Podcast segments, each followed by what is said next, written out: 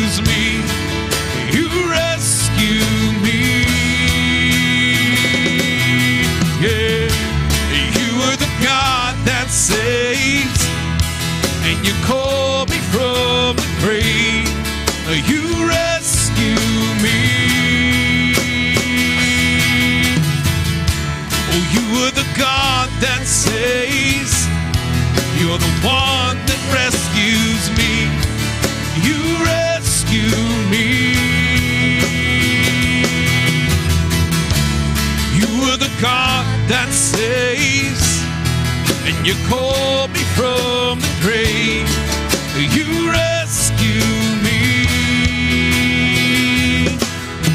So I hear the song, I hear the song of victory ring over me. And I hear the song, I hear the song of victory ring over me. And I hear the song, I hear the song of victory song, I hear the song of victory ring over me. And I hear the song, I hear the song of victory ring over me. And I hear the song, I hear the song of victory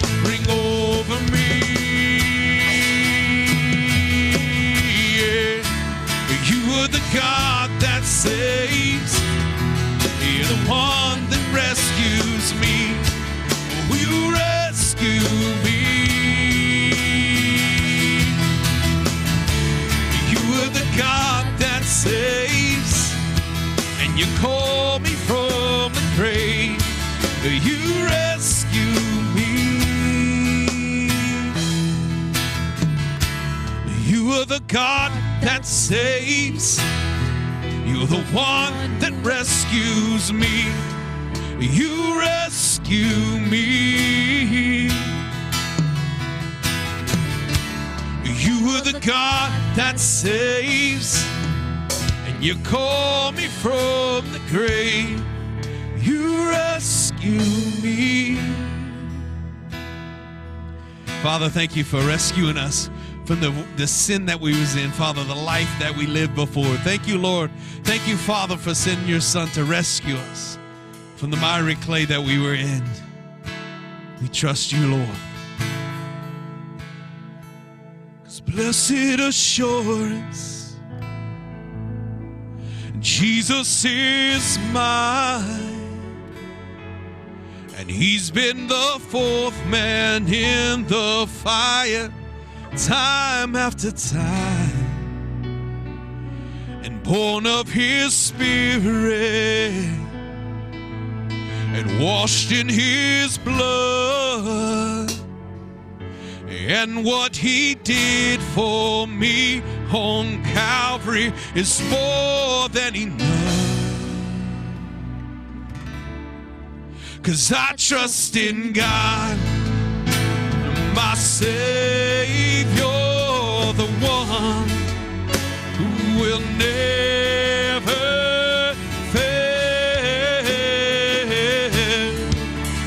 He will never fail.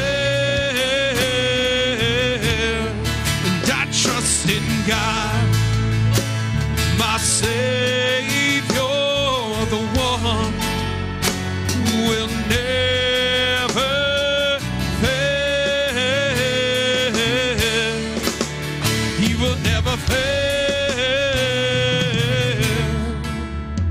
Perfect submission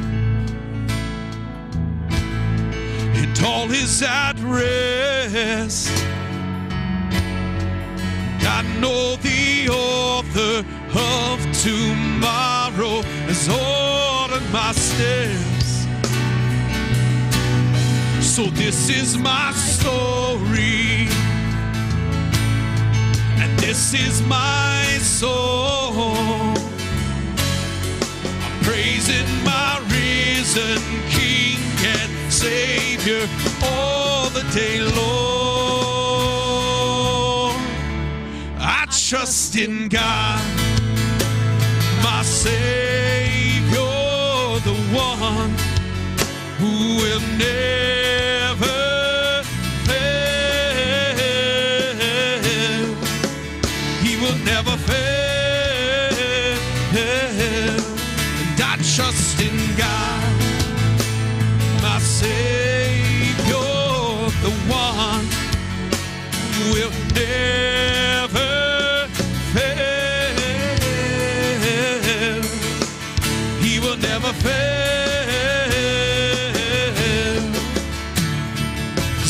sought the Lord and he heard and he answered. I sought the Lord and he heard and he answered. I sought the Lord and he heard and he answered.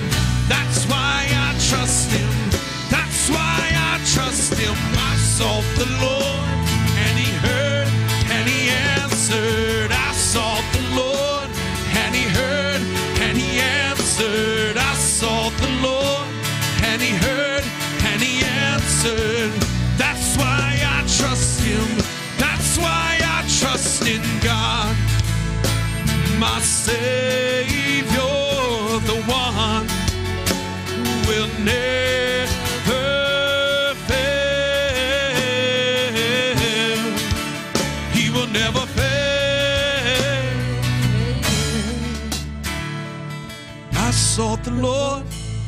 and he heard and he answered. I sought the Lord and he heard and he answered. I sought the Lord and he heard and he answered.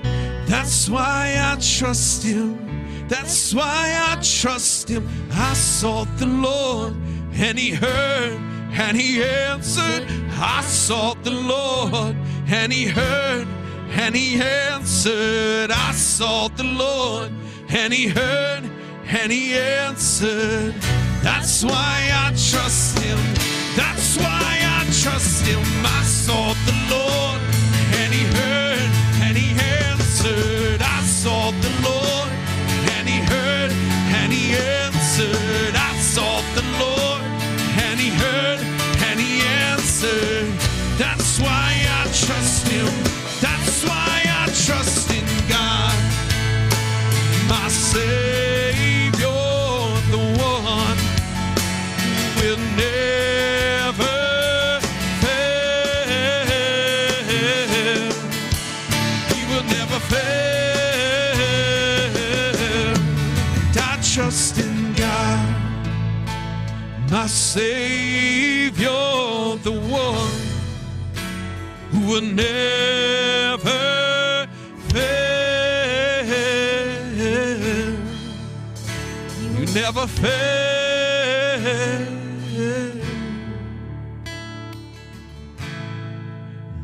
Tried so hard to see it, took me so long to believe it that you choose someone like me to carry your victory. Perfection could never earn it. You give what we don't deserve it. You take the broken things and raise them to glory.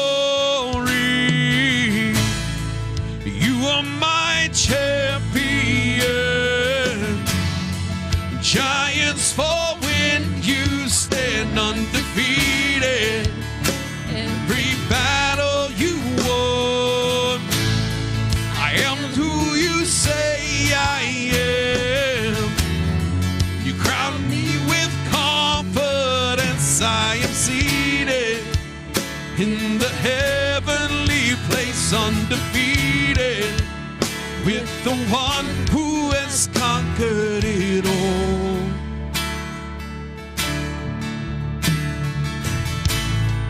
Now I can finally see it.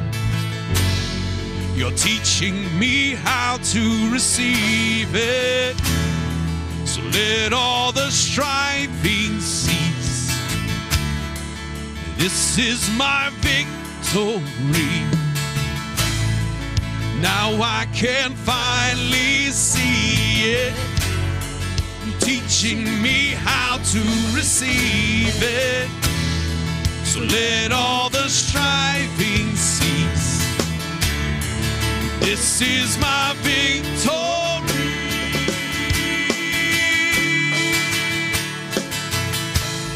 Cause you are my champion. And giants stand undefeated.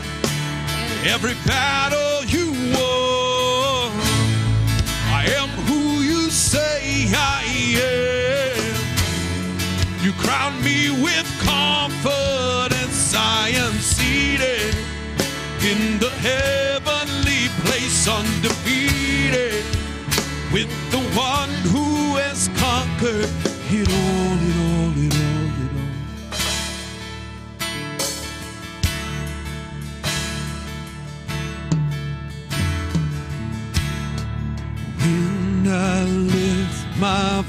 voice and shout, every wall comes crashing down. I have the authority Jesus has given me. When I open up my mouth, miracles start breaking out. I have the authority. Jesus has given me. When I lift my voice and shout, every wall comes crashing down.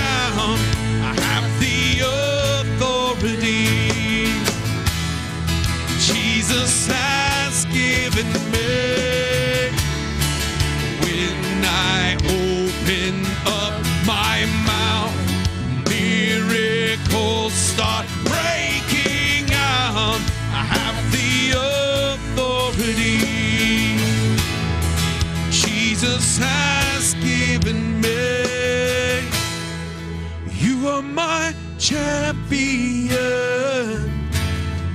Giants fall when you stand undefeated. Every battle you won. I am who you say I am. You crown me with confidence. I am seated in the heavenly place, undefeated. By the power of your name, I am seated in the heavenly place, undefeated. With the one who has conquered it all.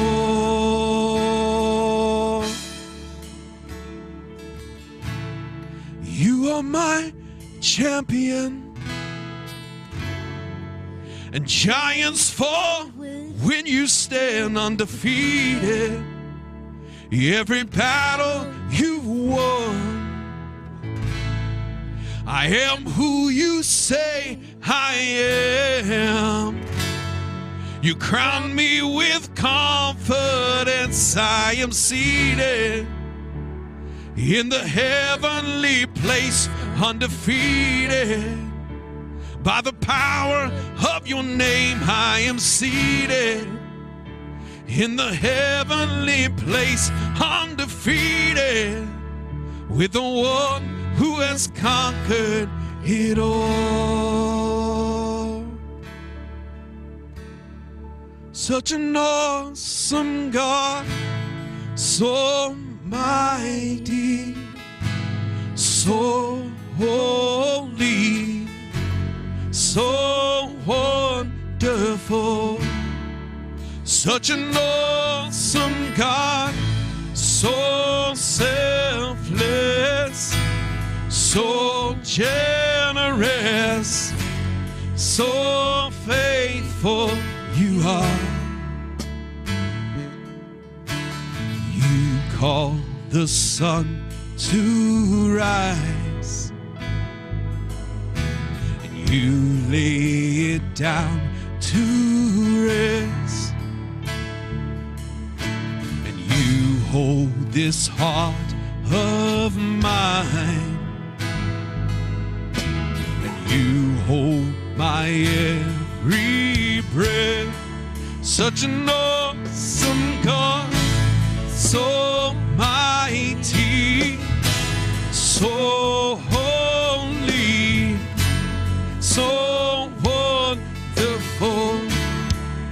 Such an awesome God, so selfless, so generous, so faithful you are.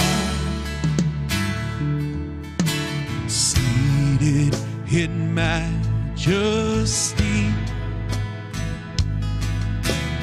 reigning in holiness.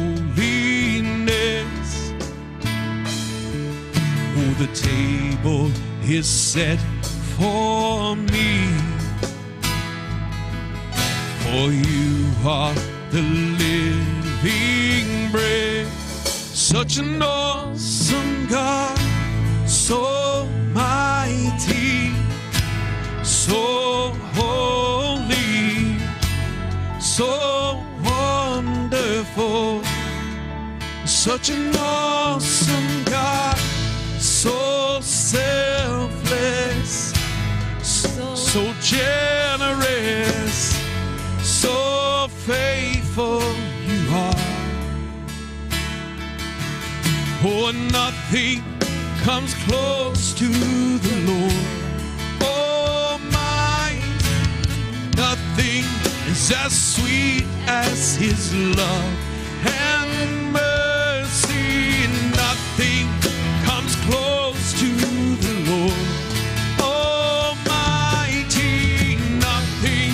As sweet as His love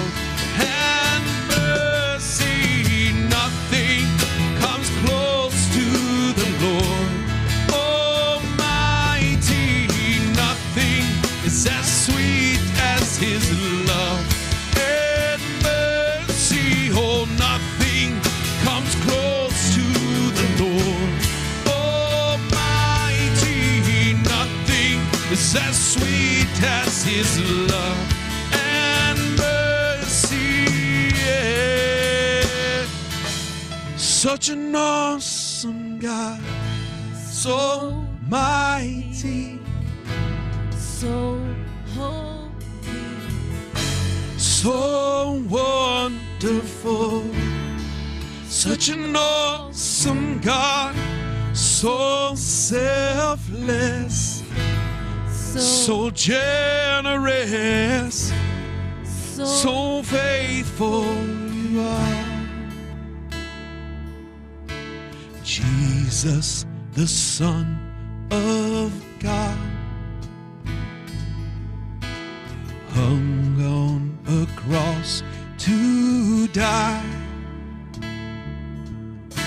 with not even death itself could hold you down, for you rose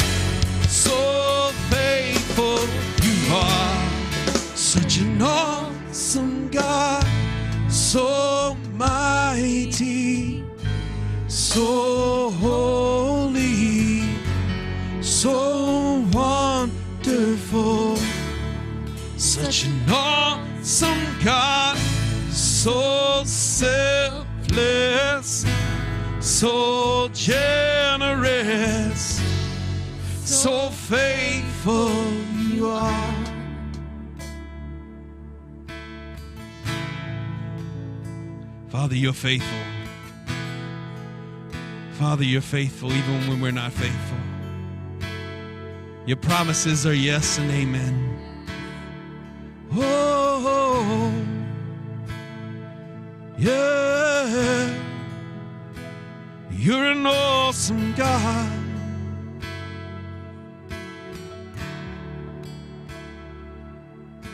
And holy are you, Lord. Holy are your ways. In reverence we come. In majesty you reign. So in this moment now, when heaven's drawing near, Lord, fill us with your power. Let us see your glory.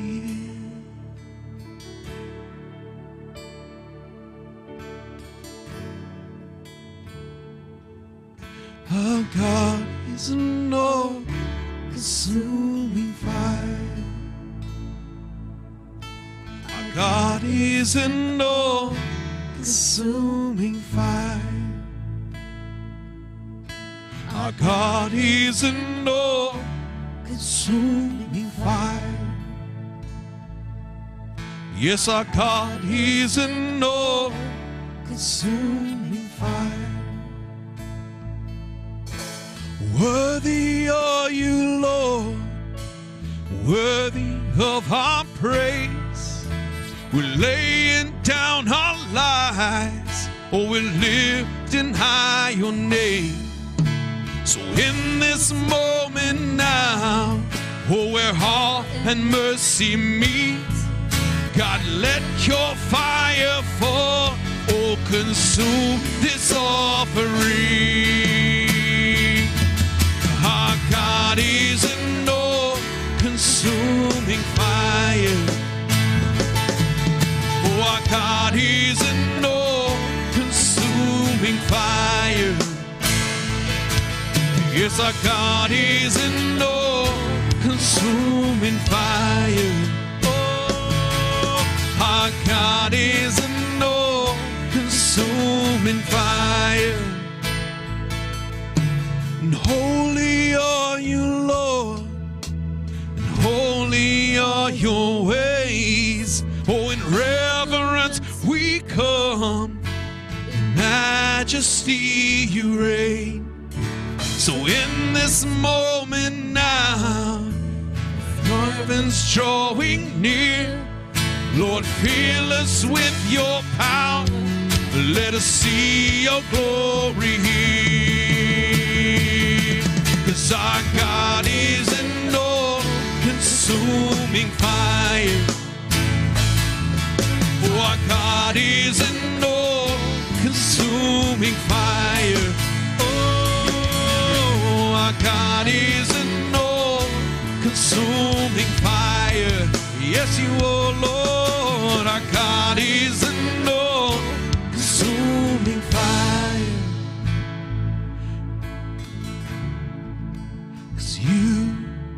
are holy.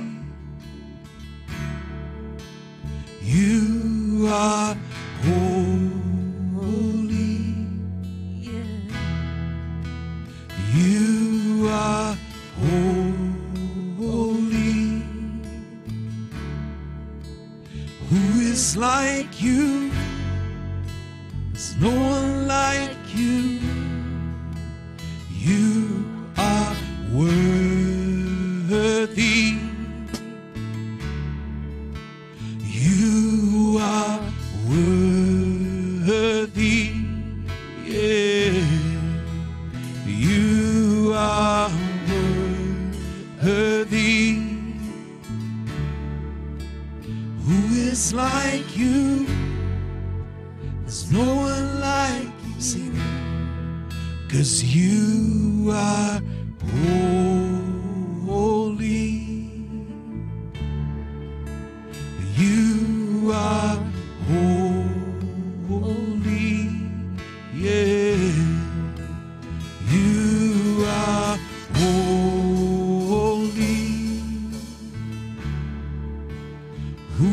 like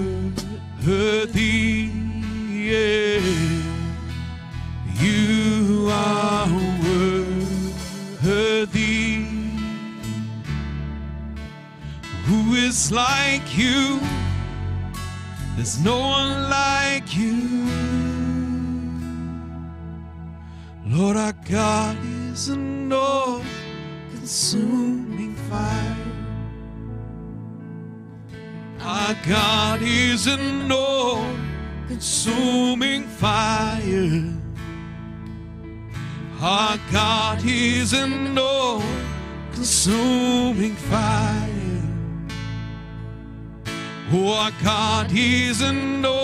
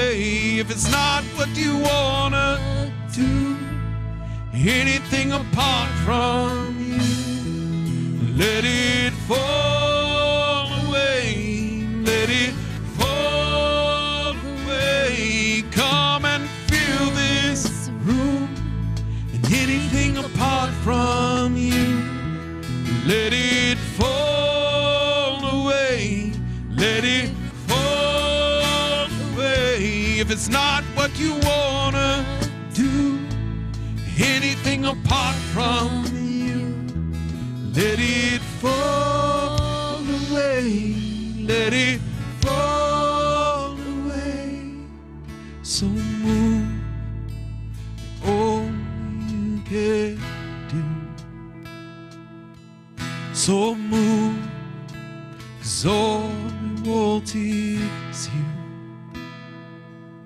So move like only you can do. So move.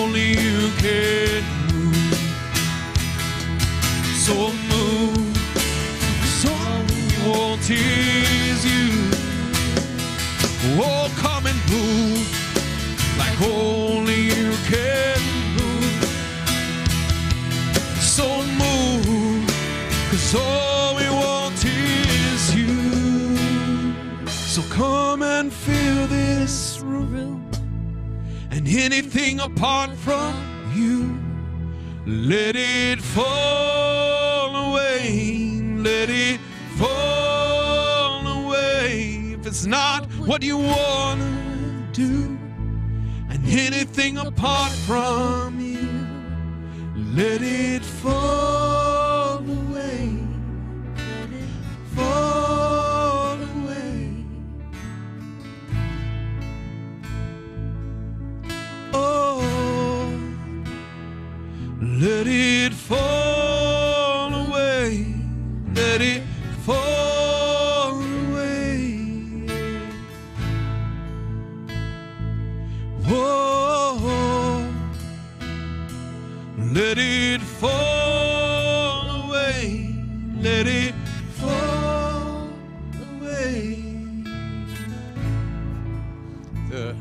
song and the one before that we were singing about our God is an awesome fire. And we talked about being a sacrifice. Now we're singing because he's a holy God. We want him to, anything that's not of him to fall away. Can I tell you, he's going to burn it away. Just this morning, in my time in the Word, was listening to the to the Word, and the part that jumped out at me was when the people came to John the Baptist and they were asking him, "Are you the Messiah?" And of course, we know most of you know that John responded, "I'm not he." He said, "He's a, he's among you. You don't even know it." But then he goes on and says, I'm not even worthy to untie his shoes, his sandals. He said, But he will baptize you. The one who's coming after me will baptize you with Holy Ghost and fire. Holy Ghost fire. And and and that all said, boy, you know, full gospel, Pentecostal, charismatic people, we go, woo, yeah, we want fire. But do you realize what fire is for? You say, "Oh, I want to sit by the fire and ooh, just feel warmth." And that's not the fire he's sending. He's sending fire to burn away everything that doesn't belong. And if you don't believe that, read the very next verse, because John responds. He said, "For his winnowing fork is already in his hands." And he's going to separate the wheat from the chaff, and every and the chaff he's going to burn up. That's the reason he's coming with Holy Ghost fire is to burn up the chaff. The chaff is the worthless part of the grain. He said God is not interested in in, in you playing good on Sunday and bad on Monday, Tuesday, Wednesday, Thursday, Friday, Saturday. If you want Holy Ghost fire and you say, Lord, I want the fire, I want I want your presence, I want everything to fall away. Understand he's sending the fire of God to burn that stuff away spiritually. He's saying, I'm gonna put it under a microscope, I'm gonna put my finger on it, and I'm gonna send my fire that you prayed for, you sang for, you asked for. And and and listen, my friends, how many of you have ever gone to a bonfire and it was real nice and all of a sudden the fire got really hot and you had to kind of back away from it? You know, there's a lot of people in church like that. They go, Ooh, I want God. That God just begins to magnify some things and want to put his hand on it, want to take it away. And they go, Ooh, and they back up. I think God's looking for some people who are saying, Lord, I, I, I want you to burn it all up. Anything that doesn't resemble you, look like you, mirror you, I don't want anything to do with it in my life in this year. I, God, put your finger on it. Let your Holy Ghost fire come and let it burn because God, you are an awesome God. You're a holy God. There is no one like you, Lord. And I want to come into your presence uninhibited and with excitement and expectation. That's what it said about the day of John the Baptist. The people were filled with expectation, looking for the Messiah. Well, you know, most churches today, people aren't looking for Jesus. They're, they're looking to, to do religious time, doing their duty. But I, I believe there's a hungry people here in the Acadiana area who are saying, God, we're not satisfied with just doing ringing the bell, so to speak, checking off the box. I did my religious thing. Now I can go do my thing. No, God wants to send Holy Ghost fire into your life. And if that's you this morning, right where you're at, here, I just feel impressed to do this right now. If, if you're ready to say, Lord, I want Holy Ghost fire to come and consume everything that's not of you in my life. And understand, when you pray that, God keeps good records. And He's going to begin, I'm telling you, He's going to begin to do that almost immediately. And if that's you this morning, would you just lift your hand? You don't have to lift it super high, but just lift it up and tell him right now, God, I come I come into your presence and I say, send your Holy Ghost fire. Do what you want to do in my life this year. Do what you need to do in my life. And God, I will cooperate.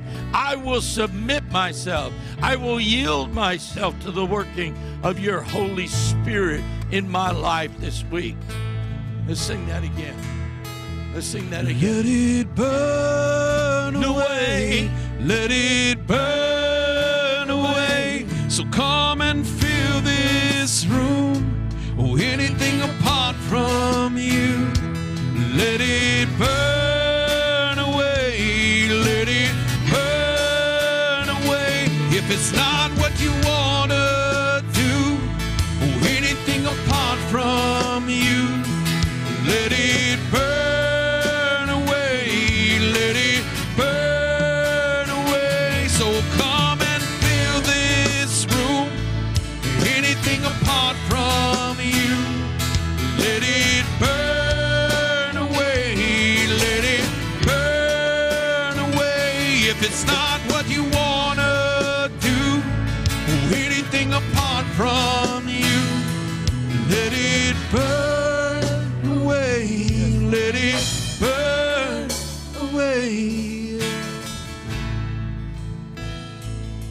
Holy Spirit, we pray let the Father's purpose be done in our lives. Do your work.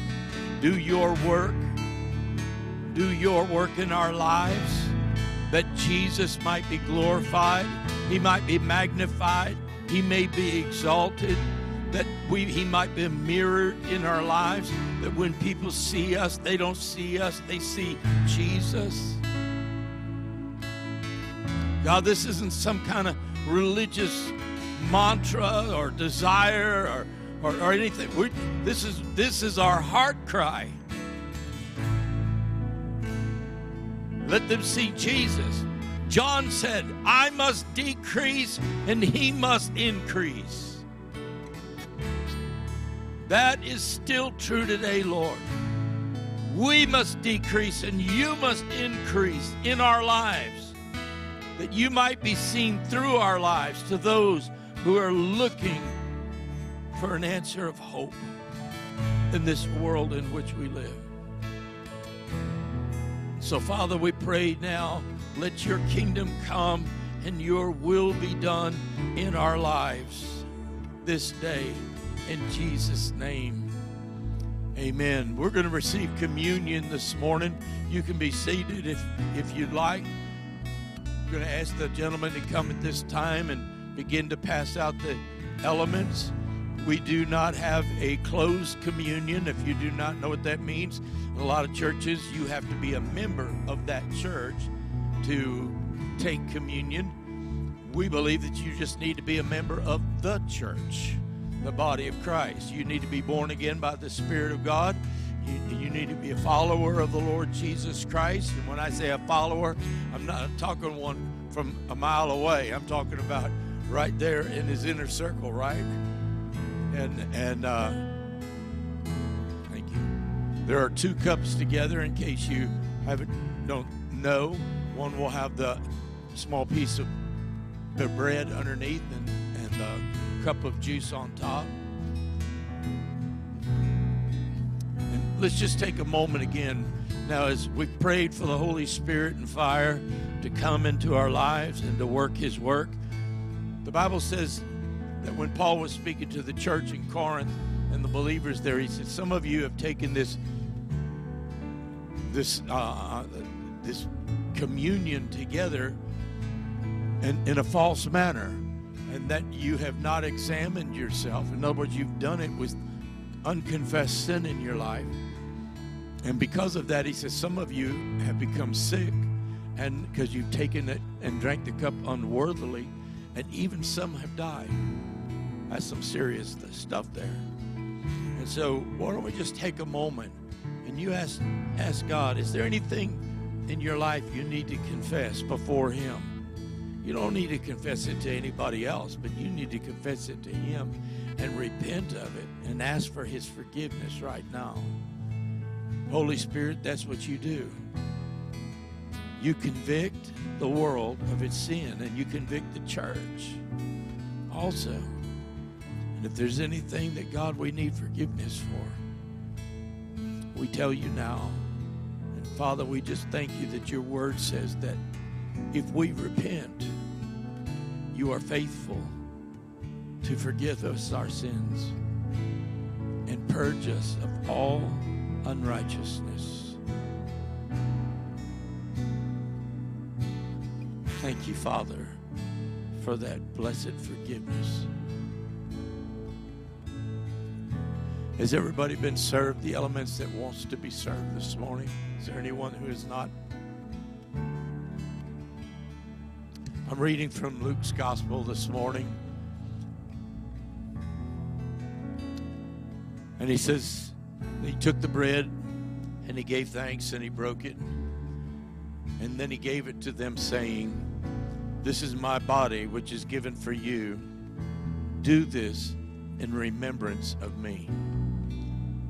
When we take this small piece of bread, it is in remembrance of what Christ did. His life was not taken. The Bible says that he laid it down for us, willfully laid it down for us. And the purpose of it is that we might be forgiven of our sins. Every one of us is born with a sinful nature. Sin comes naturally to the human being. But Christ came to redeem us and reconcile us to our Creator. And so, Father, we thank you for the precious gift of your Son, Jesus, whom you gave. You surrendered and allowed him to come, and he willfully chose to lay his life down for us. And so, Lord, we take this piece of bread in remembrance of the great price that he paid, that we might be reconciled and have a relationship with you. And we do this now in his precious name. Amen. You can take the bread.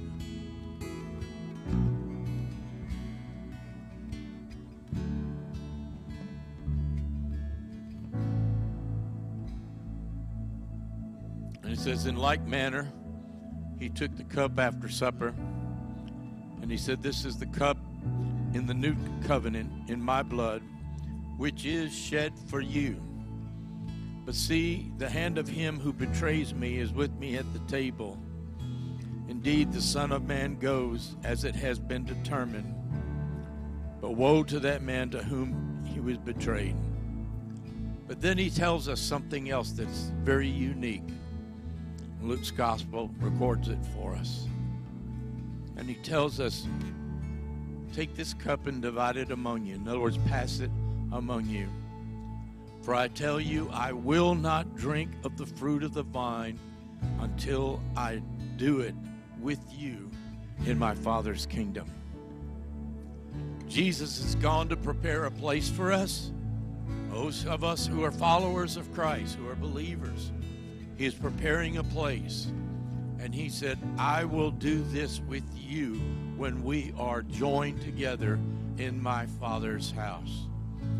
So we take this cup and we say, Thank you, Lord, that the precious hope that resides in who you are, the resurrected Lord, the resurrected Christ, that Father, this cup reminds us that this home, this earth is not our home. This is a temporary dwelling place. You've gone to prepare a place for us. And that, Father, when we gather, all those of all the ages that have believed in you, we will take this cup again in unity and in unison together for the glory of your name. And so we do that now, looking to that day when you shall call us home. In Jesus' name we give you praise. Amen. Take the cup. Now take a moment and give him thanks for what he's done for you. Thank you, Lord. Oh, yeah.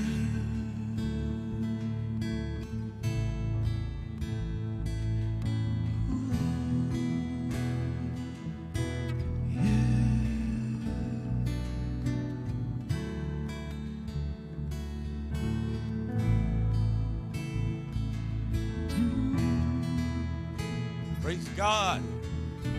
I said, Praise God. Amen. Amen.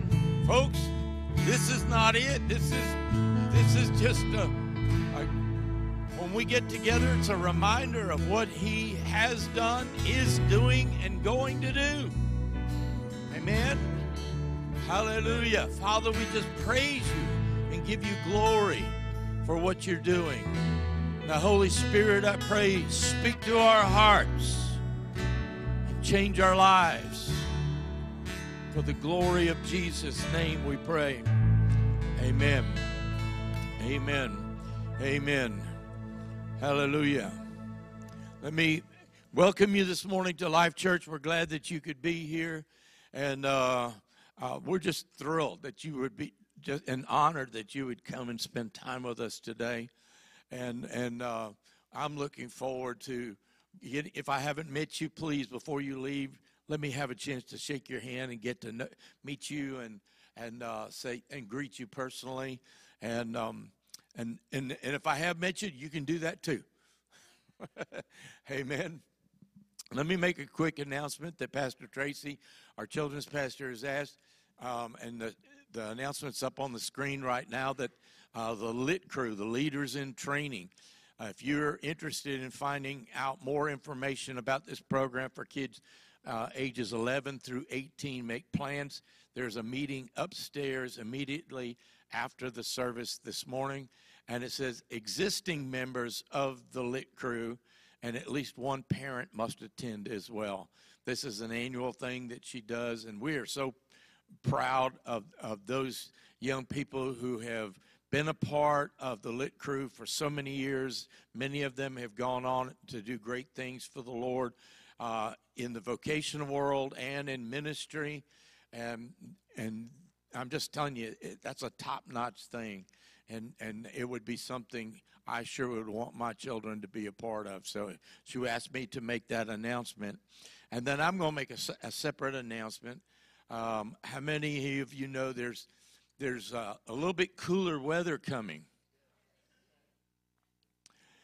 People always ask me, Pastor, are you ready for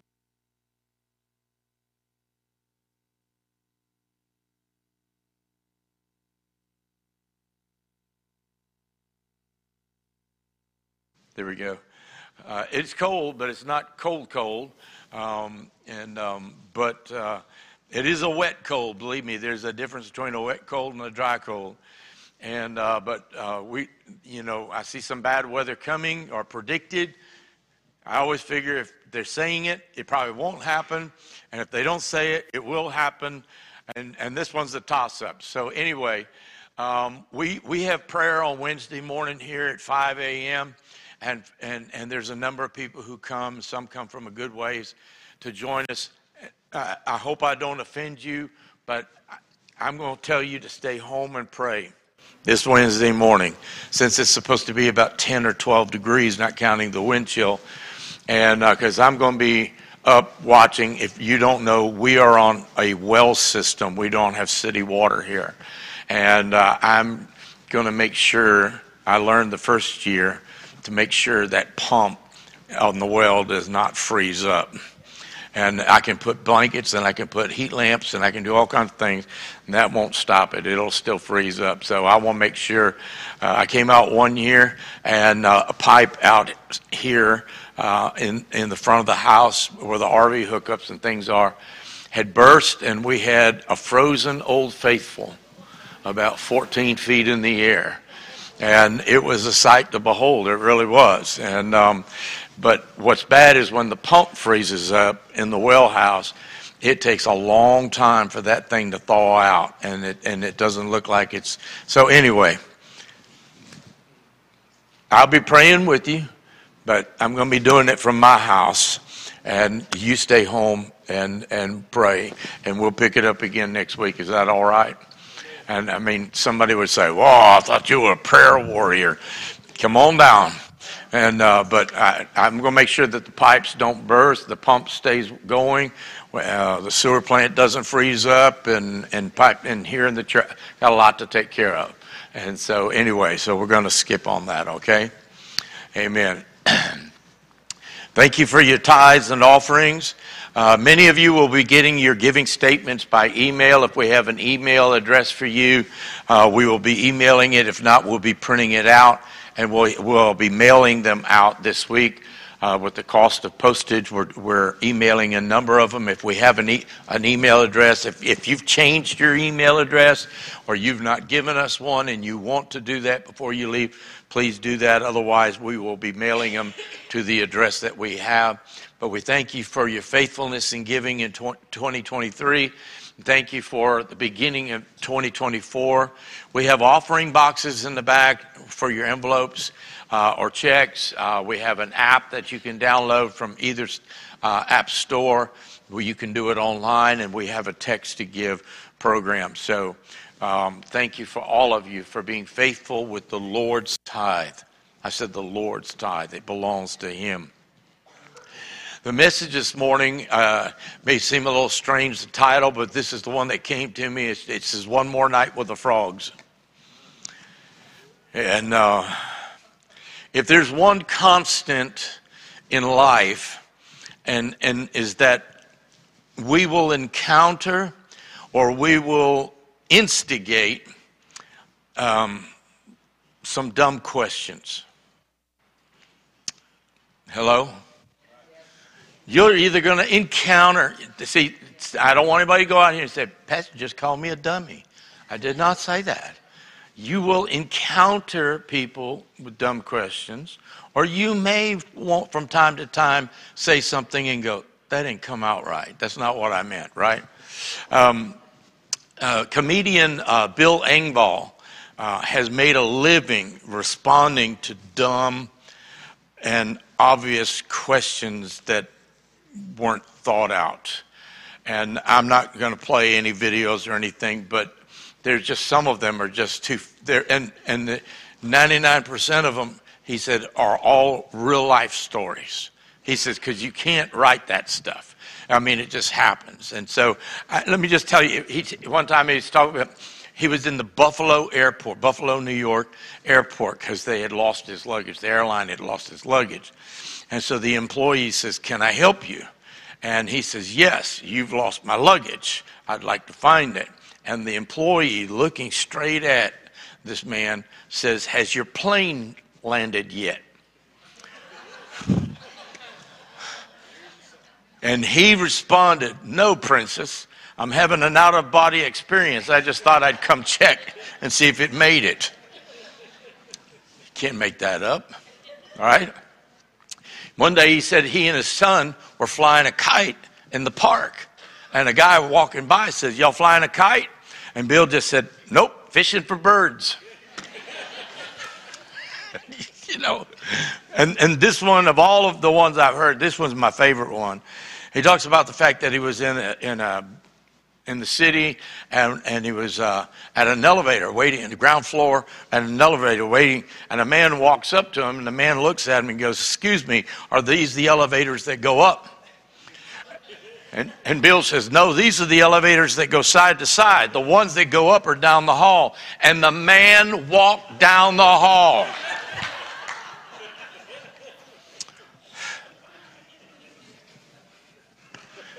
Come on. And you know what the scary part is? Most of those people are driving.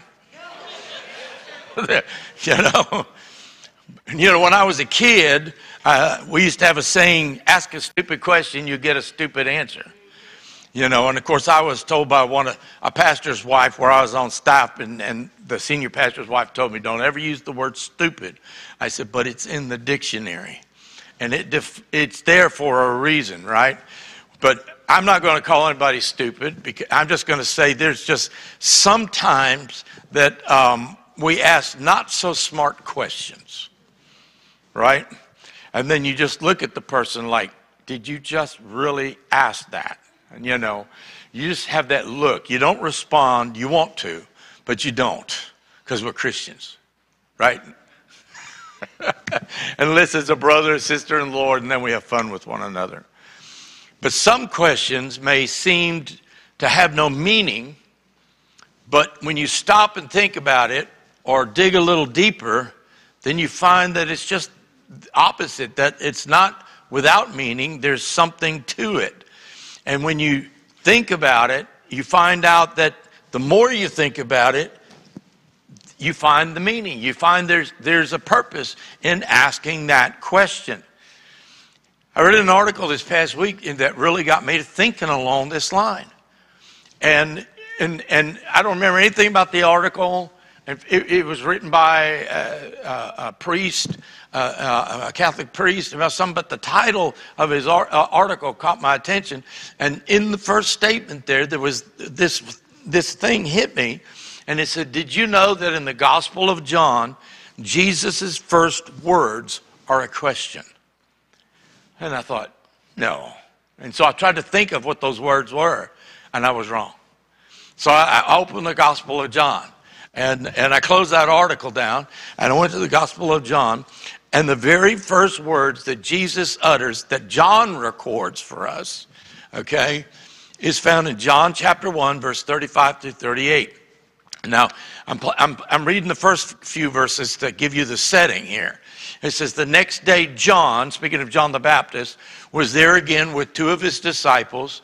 And it says that when he saw Jesus pass by, he said, Look, the Lamb of God. And when the two disciples heard him say this, they followed Jesus. Now look at this next part. And turning around, Jesus said to them, and uh, saw them following and asked, What do you want? Now, boy, I remember hearing that as a kid growing up. My, I'm the oldest of seven kids. And we're, we're, from the oldest to the youngest, we're a little over nine years apart.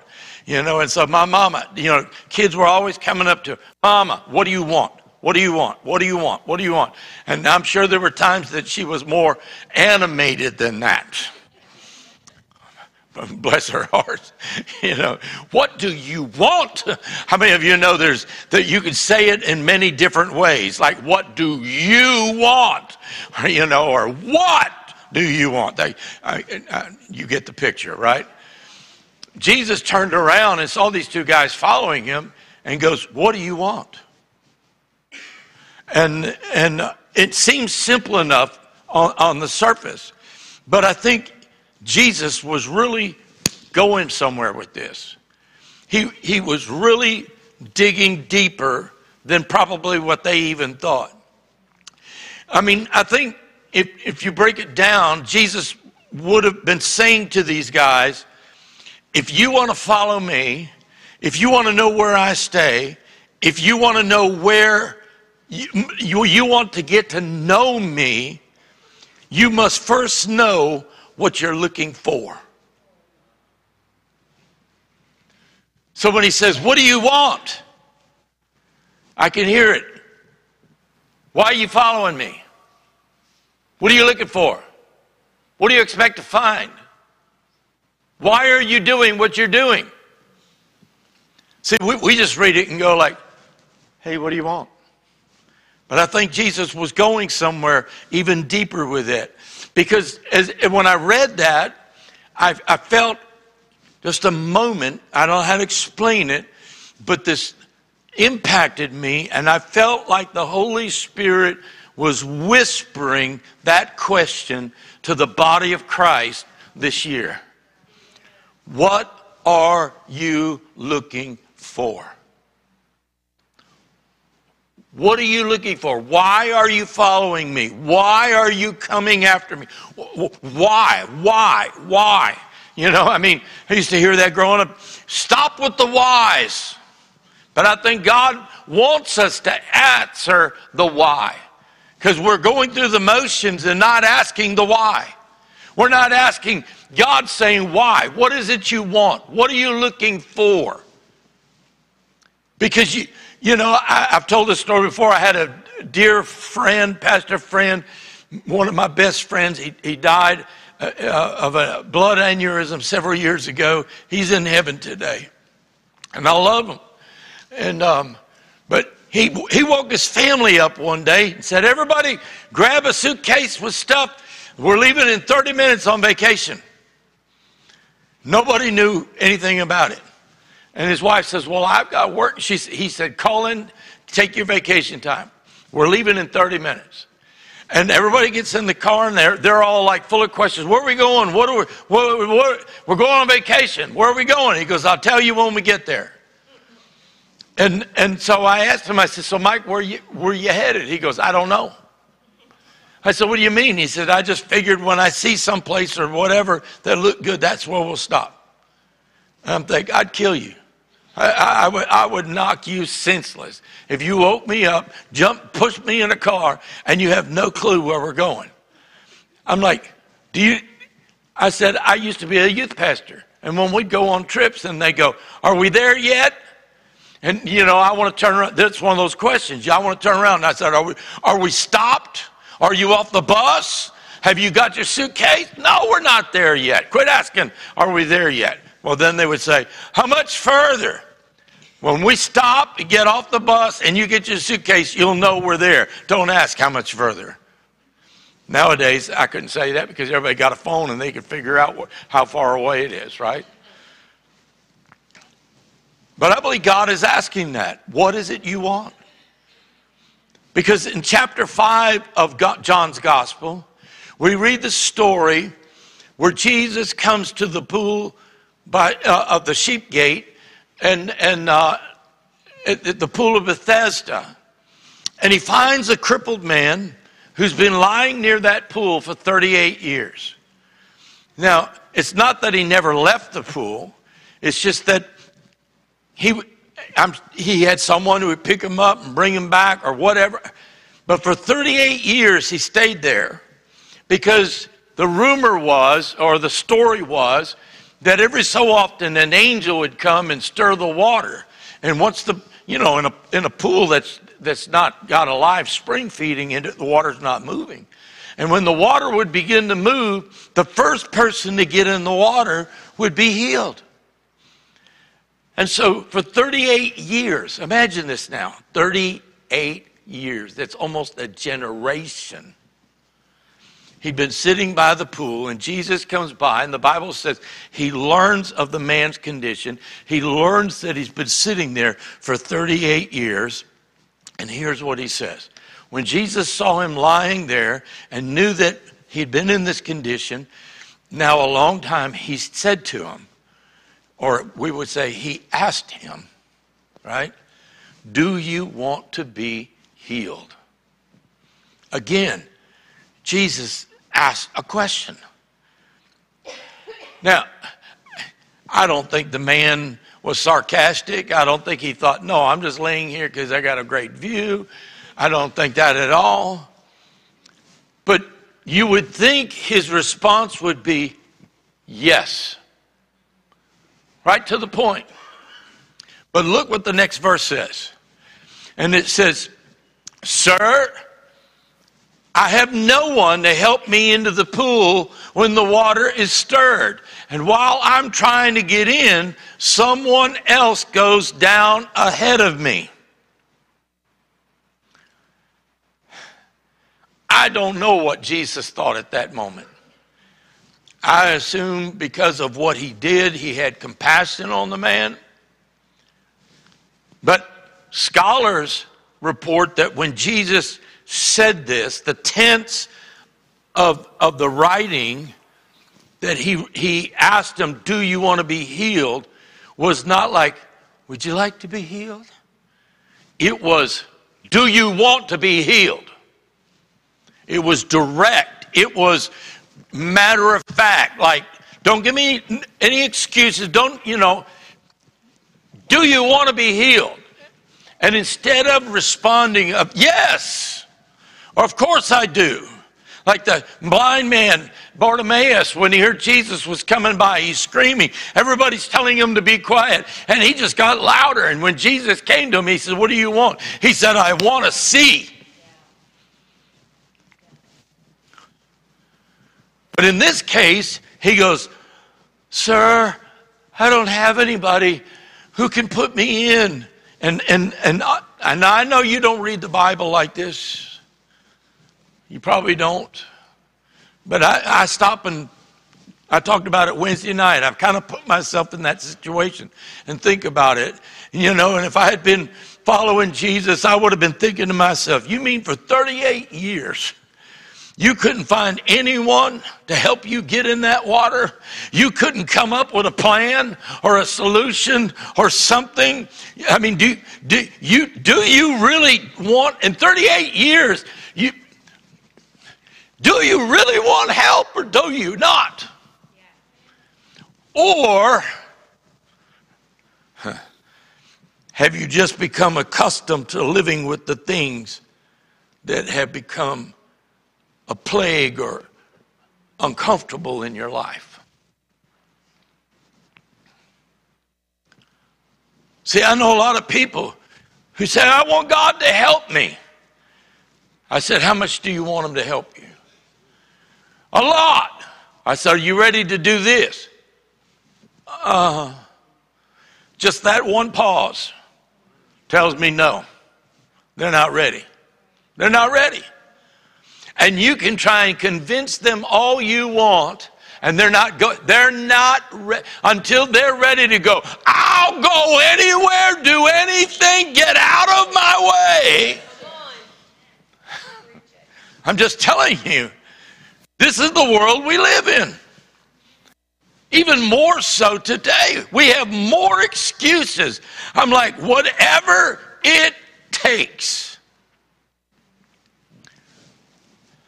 Whatever it takes, yes.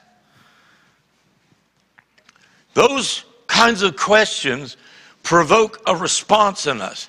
And I think the Lord has a question for us this morning, those who may be watching by way of the internet. I don't know, what would you like to be, when would you like to begin experiencing God's miracles, God's power, God's blessings in your life? When?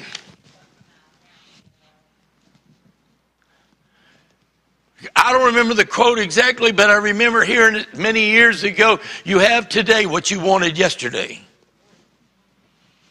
You have today, you are where you are today uh, because of choices and decisions you made previously. Now, some people will say, no, some things, I understand there are some things you can't control, but many of us have settled for less and we drop the bar and go, that's the best. And when God says, I have things for you that you know not of, we drop that down to here where we can understand it and we can, we can walk in it instead of stretching ourselves back out to receive what God wants to do in our life. Some of you might be saying, well, that's a silly question you put up there on that screen. Everybody wants it now. Who wouldn't want to experience God power immediately in their lives right now? Can I tell you that most people don't? They say they do, but they don't. and actions speak louder than words. Right? In the book of Exodus, chapter 8, we have the story of Moses going to Pharaoh. You know that whole story, right? God sends Moses, and Moses says, I can't do it because I stammer, you know, and, and so God sends Aaron along to be his, you know, uh, to do the thing with the, the staff and the rod. And, you know, I mean, it's an incredible thing. And we know about the plagues and all those kinds of things. Well, one of the, one of the things that came about was that as, as, as, Pharaoh became more stubborn about letting, I mean, Moses said, Let me take my people, the Jews, into the desert for three days that we might worship the Lord. And, and Moses continually hardened his heart. And in chapter 8, uh, one of the plagues that came was a plague of frogs. Okay? Now, this wasn't just like you found a frog on your back doorstep or found a frog on your front doorstep. Folks, we're talking about like they've fallen out of the sky frogs. And if you think that's not real, it, that's happened before in the world. Search it online, you'll find photos and videos of it. I mean, a weather condition will, whatever, but I mean, you know, we say raining cats and dogs. No, they were raining frogs. Big frogs, little frogs. I remember when my wife and I, in our, early in our marriage, uh, we had been traveling in ministry on the road, and uh, um, uh, but during the summertime, we were working on college and university campuses. But during the summer, the universities were closed, and so um, the little bit of work that we would garner by faith by working in frat houses, sorority houses, and stuff um, we didn't have any work. And so I got a job, a seasonal job at Disney World. That's back when Disney World in Florida, all they had was the Magic Kingdom. There was no Epcot or anything. So it was big compared to Disneyland.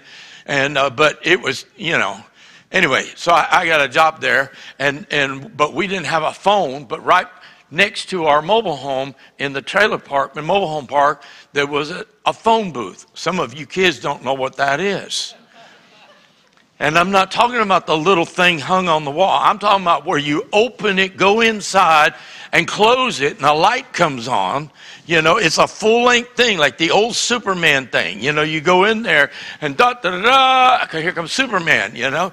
And so the only way we could get a hold of family was to use the payphone, and you had to have coins. And you'd call the operator and say, I want to make a long distance call. And believe it or not, you used to have to pay for long distance calls. And some of you are getting a history lesson. And, and, um, and you know, they would say, well, that'll be $2.75 for the first three minutes or four minutes or whatever. And then, you know, so you go in with like a roll of quarters and dimes, and, and they'd say, and you'd hear this thing, they'd cut you off in mid sentence and put, put 35 more cents in, and you'd be trying to get it in before you get disconnected. And so the very first time, my, my wife's sitting right back there, she'll tell you this truth. We, had, we, we called home our parents about something. And um, when in, in that part of California, I mean, that part of Florida, they have a species of frog called tree frogs. Anybody know what I'm talking about? They're little tiny frogs. And, and the crazy thing is they stick to the glass, you know, of everything, you know. And, and at night, the light goes right through them and you can see their hearts beating and everything. It, it's creepy, you know? So the first time my wife and I decide we're going to go make a phone call. So back then we were a little bit smaller than we are now. And we, we squeeze in that telephone booth and we slam the door. And the minute we slam the door, the light comes on, but like a million frogs fall down on top of us. And they're sticking and crawling, and, and we're trying to get the door back open. My wife's screaming. I'm screaming. The whole neighborhood hears us screaming. And I op- we're trying to open the door, and I'm like, get out of the way. Ah! Yeah, that's the way.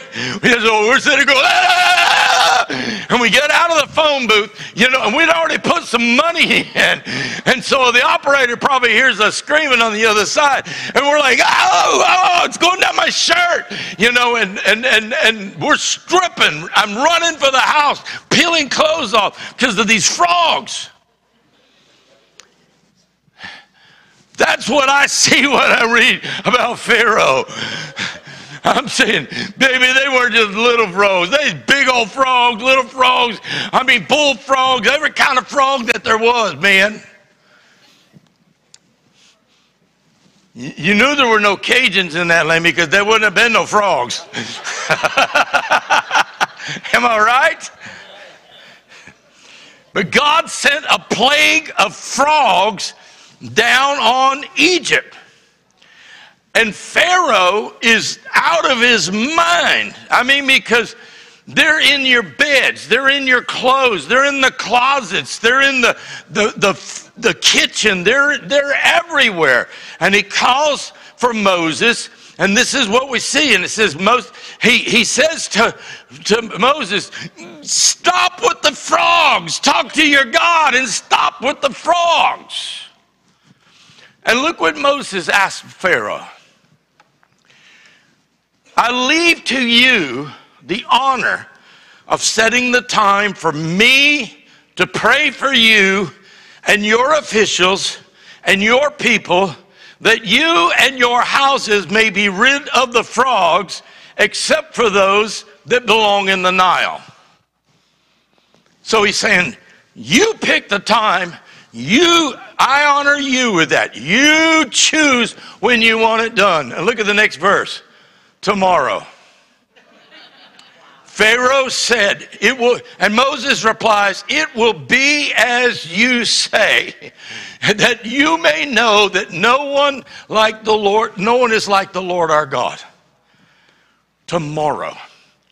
You're infested. Your people, you personally, are infested with frogs. And, and, and Moses says, You tell me the time, I will pray, it will stop. And he goes, Tomorrow.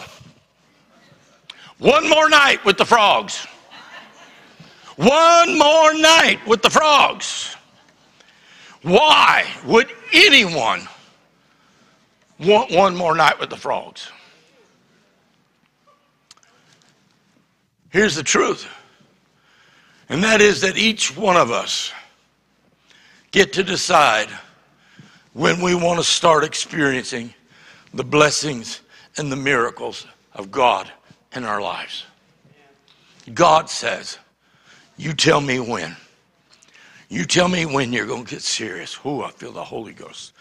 You tell me when you're done playing games. You tell me when you're going to quit listening to everybody around you and start listening to me. When are you going to start hearing the work of the Holy Spirit in your life? When are you going to quit listening to other people who have a half hearted resolution towards God? Why are you listening to them? When are you ready for the plagues to stop? When are you ready for the blessings of God to begin to work in your life? When?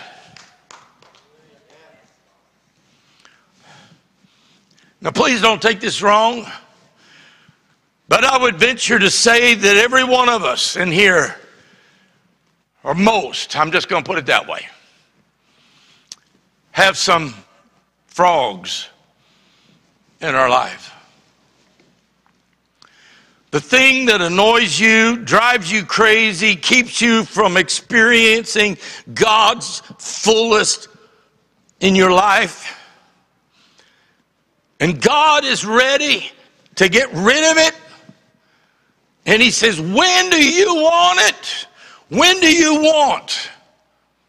You say, Well, I don't have any frog. Maybe your frog is in the mailbox and it's stamped past due. Maybe your frog is the reason you can't maintain healthy relationships. Maybe your frog is spiritually related, either in your work or your calling, ministry, whatever. I don't know what they are. We could make a whole list of them, go down the line. Doesn't matter. We've all heard the promises of God. We all say we want them. The scripture says what? Seek first the kingdom of God and God's righteousness and all other things. Say all other things. All other things will be given unto you. Jesus said, I have come that you may have life and may have it what? abundantly. We know that. The apostle Paul in Philippians 4:13 what does it say? I can do all things through Christ who strengthens me. Even in the Old Testament, in the book of Malachi, Malachi. Sorry, my Italian kind of slipped out there. You know, you're Italian, it's Malachi. you know, Hebrew, it's Malachi. You know, but the prophet says in Malachi 3 and 10, Bring the whole tithe into the storehouse that there may be food in my house. Test me in this, says the Lord Almighty, and see if I will not throw open the floodgates of heaven and pour out so much blessing that there will not be room enough to store it. In other words, he said, if you'll be faithful in this, I'll get rid of the frogs that are eating up all your money. We hear these promises and we want them. We could go on and on and on with all the promises. We want to experience them in our life. And yet, there's, for some reason, we say tomorrow. The, I couldn't help it when I, when I began thinking about this. The, uh, the, that, that song from the musical Annie came to mind. Tomorrow, tomorrow, you know, I love you tomorrow. I mean, I, I, that, that, all day yesterday, that was going through my head. I kept going, stop. But it was like, it was like, I could hear it.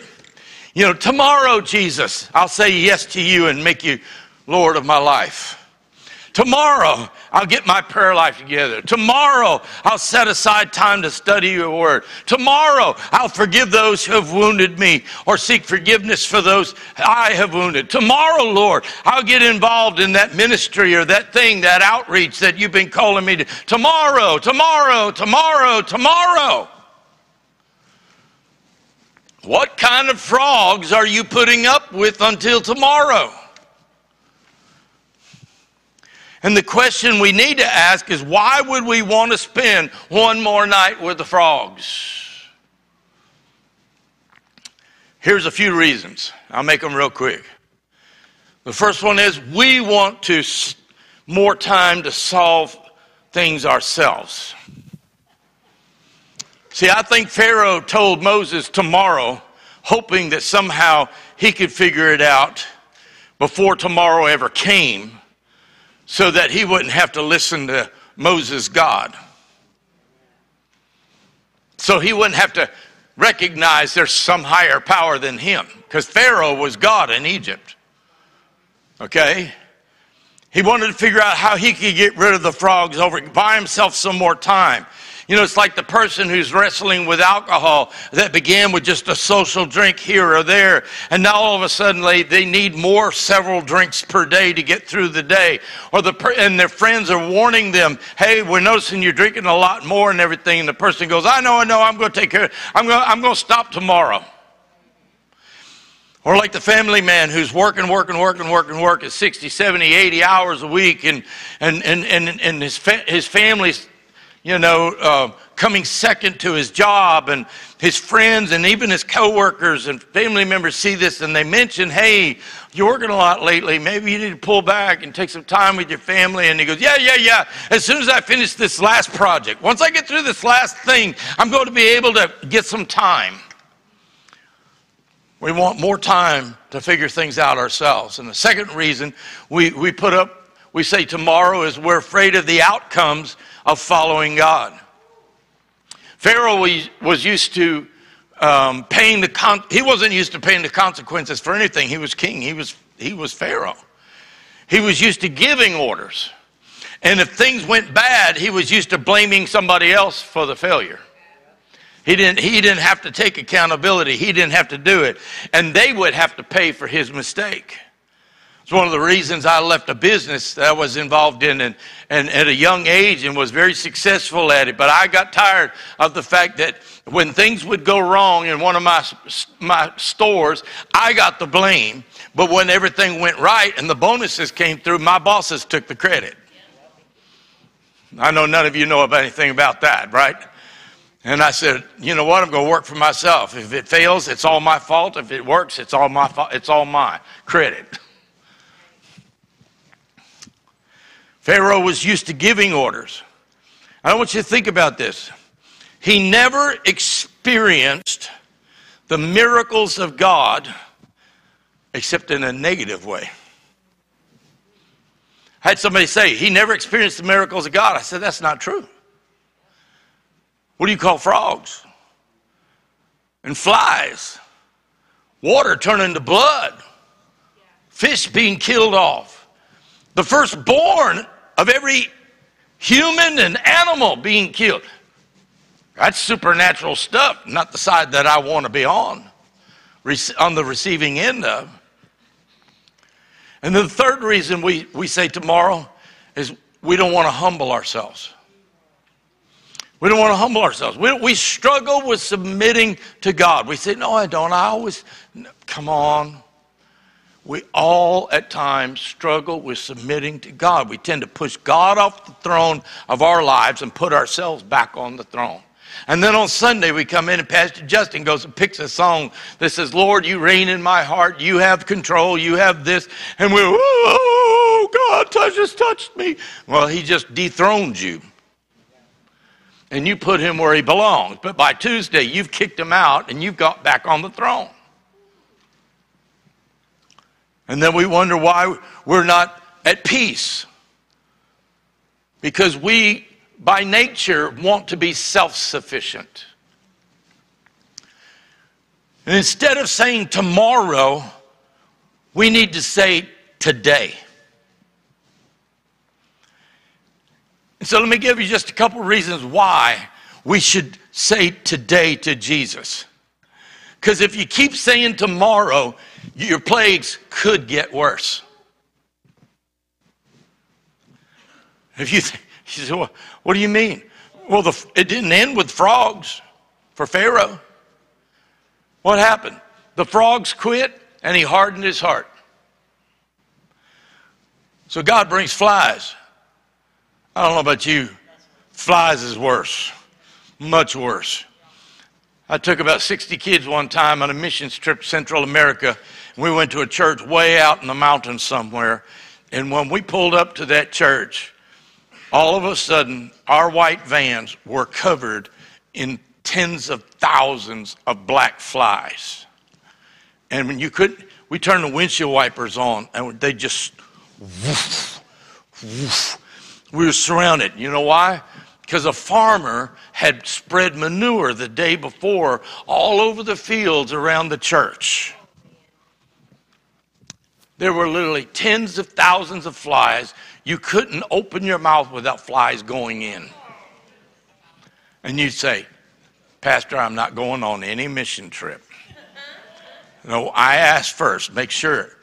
Are they not spreading manure, are they? Because God's calling us elsewhere. I'm just telling you, it was the worst day.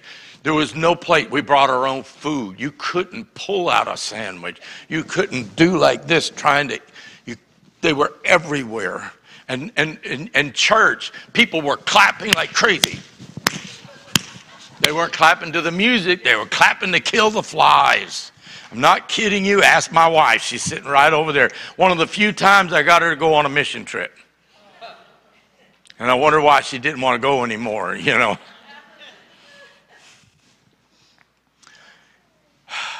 You know, it's like the person again who struggles with alcohol and keeps putting off getting help. And then one day they're not feeling well and they go to the doctor, and the doctor says, You have cirrhosis of the liver. His plague just got worse. Or the man who's working, working, working, and forgetting about his family, and he comes home one day and finds a note, We're gone. And his plague just got worse. The Bible has some interesting things about putting things off till tomorrow. In Matthew 6:34 says, "Don't worry about tomorrow because tomorrow will have its own worries. Each day has enough trouble as it is." Proverbs 27 and 1 says, "Do not boast about tomorrow, for you do not know what a day may bring forth." Why should we say today? Why should we say today? First thing is because tomorrow may never come. tomorrow may never come. James 4 13 and 14. It says, Now listen, you who say, today or tomorrow, we will go to this city or that city, spend a year there, carry on business, and make money. Why do you not even know that what will happen tomorrow? What is your life? You are a mist. It appears for a little while and then vanishes. And the reality simply is this that when we say tomorrow to God, we really mean not today. When you say tomorrow, you're telling God, not today. And if you're saying no to God, guess who's in control? Who's on the throne? You are. And for many people, tomorrow never comes. And Jesus had a word for people who put things off till tomorrow. He told a story in Luke chapter 12. He told a story about a man who, who built great barns and continued to bring in his harvest and said, Then once I get all this done, then I'm going to sit back and look at what I've accomplished and, and, and I'm going to enjoy life. And it says in Luke 12 20, but God said to him, You fool, this very night your life will be demanded from you.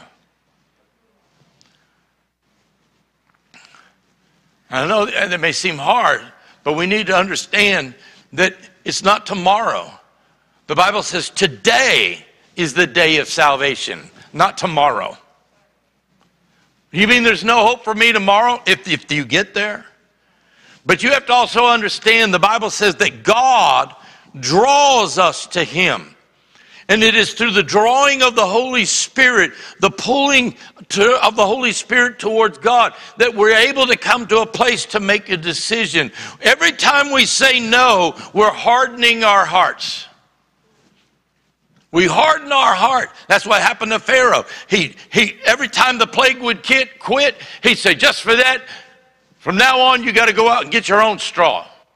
Next, next time he said, next time you got to go do this. He would get angrier and angrier, and his heart became so hard until finally the firstborn, even in his household, he couldn't protect. Here's the thing the good news is this that God has a wonderful today for those who will say yes to him. He has an incredible today it's really a simple process of receiving God's miracles and powers in our lives by ex- accepting His plans, His way, His rulership today. So how do we say yes to God? We trust that God's ways are always best. Jeremiah 29 11, many of you know it.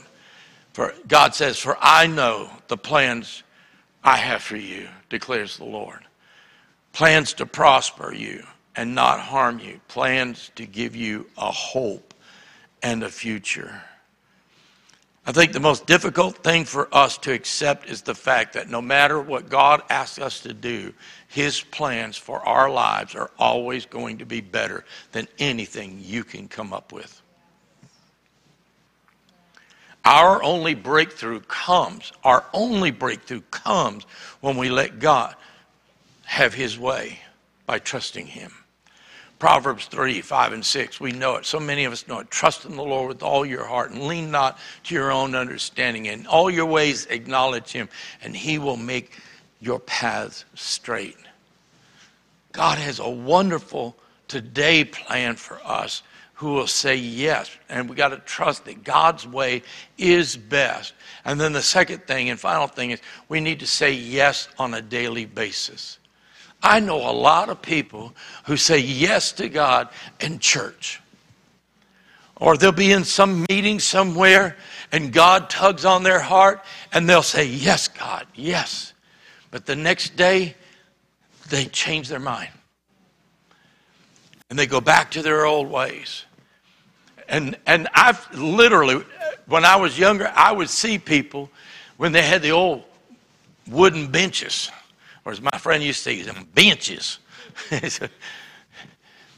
they would white knuckle the pew or the bench. They're grabbing so hard, their knuckles would turn white to not let go because they, they felt God calling, pulling, drawing, and they're just white knuckling. Had a guy one time say, he said, God can have it if he can get it out of my hand. I just stepped back because I thought, buddy. Pow! And when you drop, your hand's going to go like that. But it's too late. You didn't give it, you lost it.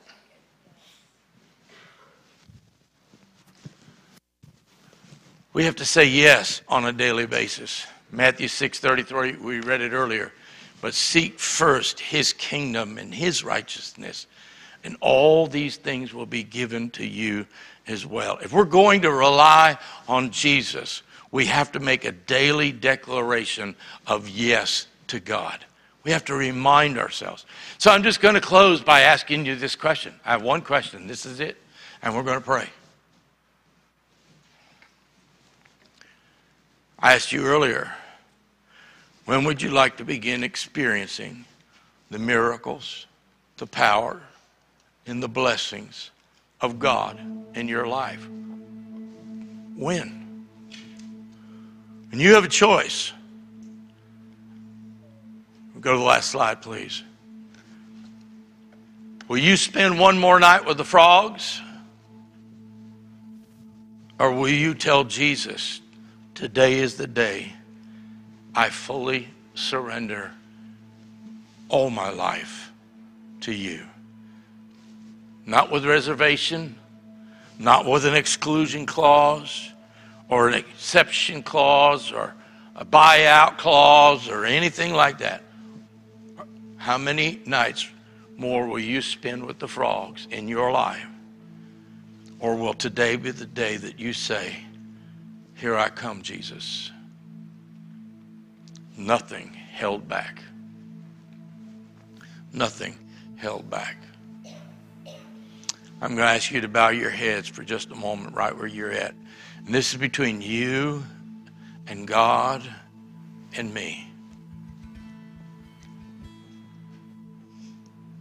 And you say, well, why, why you, Pastor? Well, for one thing, I'm the mouthpiece asking the question. But Jesus said, if you are ashamed to acknowledge me before men, I will be ashamed to acknowledge you before my Father. So it's you and God and me. And if you're here this morning and you say, Pastor Bob, I'm tired of putting up with the frogs in my life. I'm tired of putting up with those things that I know don't belong there. But they're there because I have been unwilling to surrender. I have been unwilling. I have been putting off and saying tomorrow. Tomorrow will be a better day. Tomorrow I'll get this worked out. Tomorrow I'll figure this out. Tomorrow I'll get help. Tomorrow. And you're ready to say, no more tomorrow. Today's the day. I'm going to ask you to do a very bold thing right where you're at. I will not call on you to embarrass you in any way, but I'm going to ask you to do a very bold thing. And that is simply would you stand right where you're at and say, Pastor, pray for me. Thank you. Thank you. Thank you. Thank you. Thank you. Thank you. Don't stand because somebody else is standing. You stand because you're saying, God, I've been making excuses. I've been putting up with things. I've been putting off. I've been saying, I'm going to do this. I'm going to do that. When I get all this worked out. When I have some more time. When I have this, that. No, God says, are, are you ready to quit living with the frogs? Are you ready for God to do something and take those things out of your life? Then this is the day. This is the moment right now. And I'm going to pray for you, but you need to pray right where you're at. You call on God and you tell him what you're feeling inside, what you're sensing inside. I don't know your heart, but God does. He knows you better than you know yourself, so don't lie to him. He hears you and He knows you and He sees you right now. And I want you, as I begin to pray for you and other brothers and sisters who are sitting down, would you just begin to pray for those who are standing right now? And I want those of you who are standing, I want you to talk to God. And you tell him what you're tired of living with, what you're tired of putting up with, that you're tired of making the excuses, and ask him to forgive you and ask him to do a mighty work and a mighty change in your life, just call out. If he was here right now, Jesus is saying, What do you want? Why are you calling on me? What is it you want? You tell him right now in your own words, right where you're at. Father, I just pray for these people who are standing up all from one side to the other side of this building right now, this, this sanctuary. God, you know their hearts. The Holy Spirit's been pulling and tugging on their heartstrings. And God, they're saying, no more nights with the frogs. No more nights with this stuff. No more excuses. No more putting on. I'm not putting it off anymore. Today, Lord, not tomorrow. Today, I give you my life. Lord, I surrender my life. I surrender everything about me. I surrender everything. God, I want peace in my life. I want the peace that passes understanding. I've never had peace. I want your peace, God, because I surrender everything to you. Today is my day. I want you to say it. If you're standing, I want you to say, Today is my day. Today is my day. God today is moving in my life. God today is doing a work in my life that only He can do. And I am so thrilled that I'm here today because God is doing a work in me. Glory to your name, God. Glory to your name, God. Holy Spirit, burn away the chaff, take away the frogs, the plagues, the unholy things, the unclean things. Take it away. Not tomorrow, today. My life begins today. Jesus, today I am selling out to you. And every day, Holy Spirit, remind us we need to make that declaration. Jesus, today is the day. Today I'm following you. Today I'm going after you. I'm not putting off what needs to be done today. Thank you, God. Father, I thank you for each and every one who's, who's standing in this place. Anyone who may be watching by way of the internet, who's standing and praying right now, God, I pray for them also.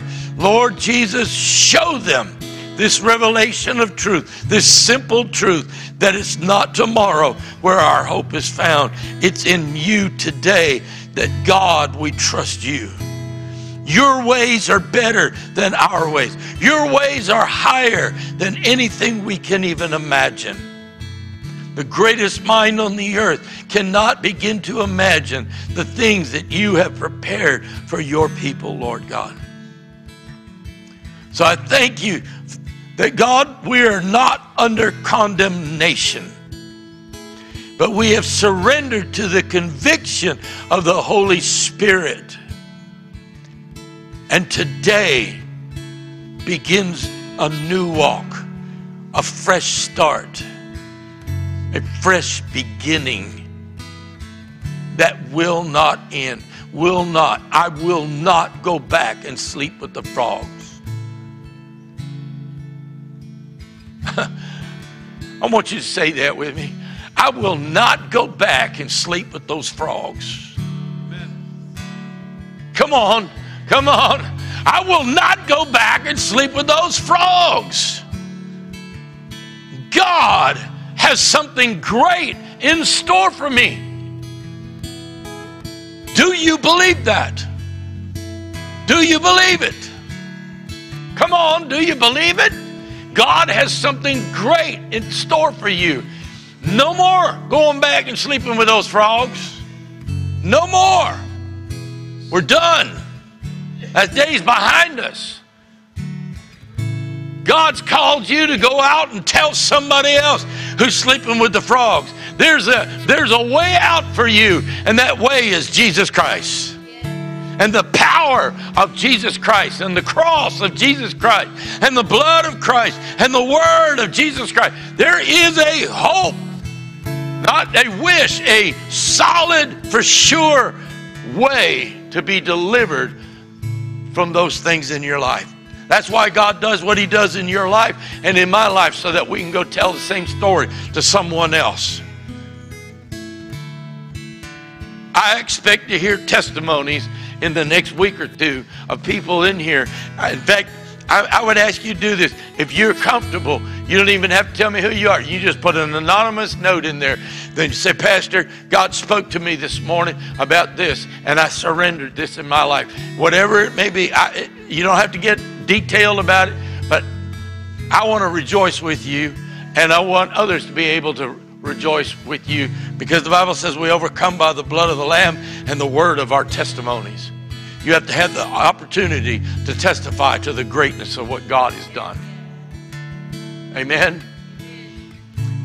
Heavenly Father, we just praise you. We thank you. God, you loved us so much that you gave a love that was beyond human comprehension. And, and you gave your son Jesus. And he came willingly and laid down his life for us. But you raised him back up again that we too might be raised unto newness of life, the Bible says. We have a new life found in Jesus Christ. Thank you, God, that you cared enough to pull us out of the pit and set us on a high place. That God, we no longer have to sleep in that pit and that mire and with the plagues of life. We praise you for that. Now I pray, God, that you would embolden each and every one who stood up with the, with the joy of God and, and the spirit of hope. Let that explode within them. Let them realize that today was not an accident. I don't know who you are. You may think you came because someone asked you to come or drug you here. They may have asked you, but it was the leading of the Holy Spirit that drew you to this place for this moment today. Because God knew you needed to be rescued from your tomorrows, the way they were going. Father, we just bless you and we praise you for this. In Jesus' mighty name, amen. Amen. If you need special prayer for anything, please come. There'll be a number of us that will pray with you and pray for you.